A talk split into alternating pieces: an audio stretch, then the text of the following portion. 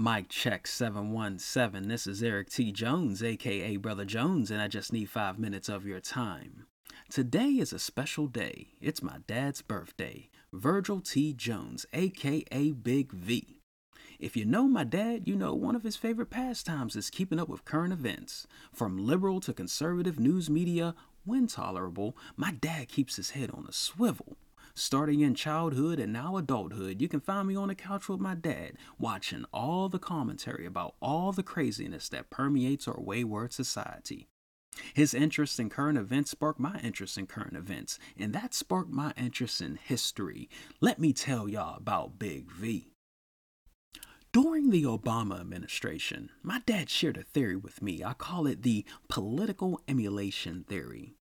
Big V argues that the behavior of the populace reflects the behavior of politicians. What does this mean? It means that if you have politicians engaging in repugnant behavior, that will embolden a portion of the populace, specifically regressives, to emulate, you guessed it, repugnant behavior. So, when we think about some of the things that went on from 2008 onward, we'll notice an uptick in overt racism that reached a crescendo in 2016 when the Trump administration succeeded the Obama administration. Scholar and public intellectual Eddie Glaude emphasized that Trump is the manifestation of the ugliness that's in us.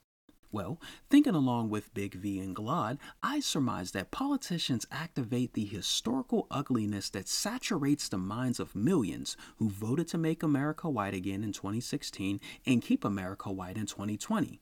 We'll see what happens in 2024.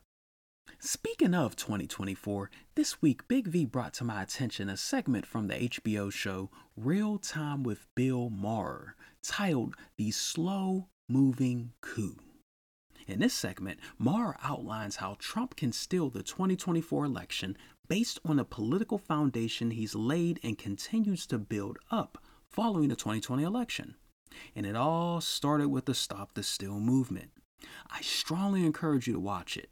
Now, to be clear, I'm not saying Maher is forecasting the future. However, I wouldn't be surprised if his prediction comes to pass. I hope I'm wrong, I really do. Still, Maher has a point that warrants serious consideration. Let me explain. Political and social theorist Stephen Lukes wrote a book chapter titled Trump's Charisma in a 2019 anthology titled Anti Democracy in America Truth, Power, and the Republic at Risk. Within this chapter, Lukes discusses Max Weber's concept of charisma in relation to Trumpism he writes Overt racism and nationalism are once again central in American political life. As more moderate Republican politicians resort to racism and nationalism to avoid being ousted from the right in primaries, often in gerrymandered constituencies.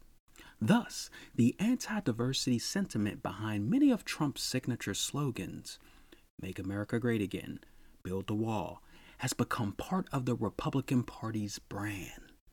In this way, we are witnessing what Weber called the routinization of charisma, where the leader's message becomes normalized by shaping traditions and acquiring bureaucratic form, and thus Trumpism will, in many respects, survive the man himself. I think we can agree that Trump has changed the norms of the Republican Party. Think about it. He lost the 2020 election, yet Trumpism lives on. And I believe he can lose the 2024 election if he decides to run, and yes, Trumpism will live on. Overt racism is back in business and it's booming, regardless of who is president. That was Big V's message to me on Monday, and I'm just sharing it with you. Now you know why I keep my head on a swivel. Happy birthday, Dad. Enjoy your day and I love you.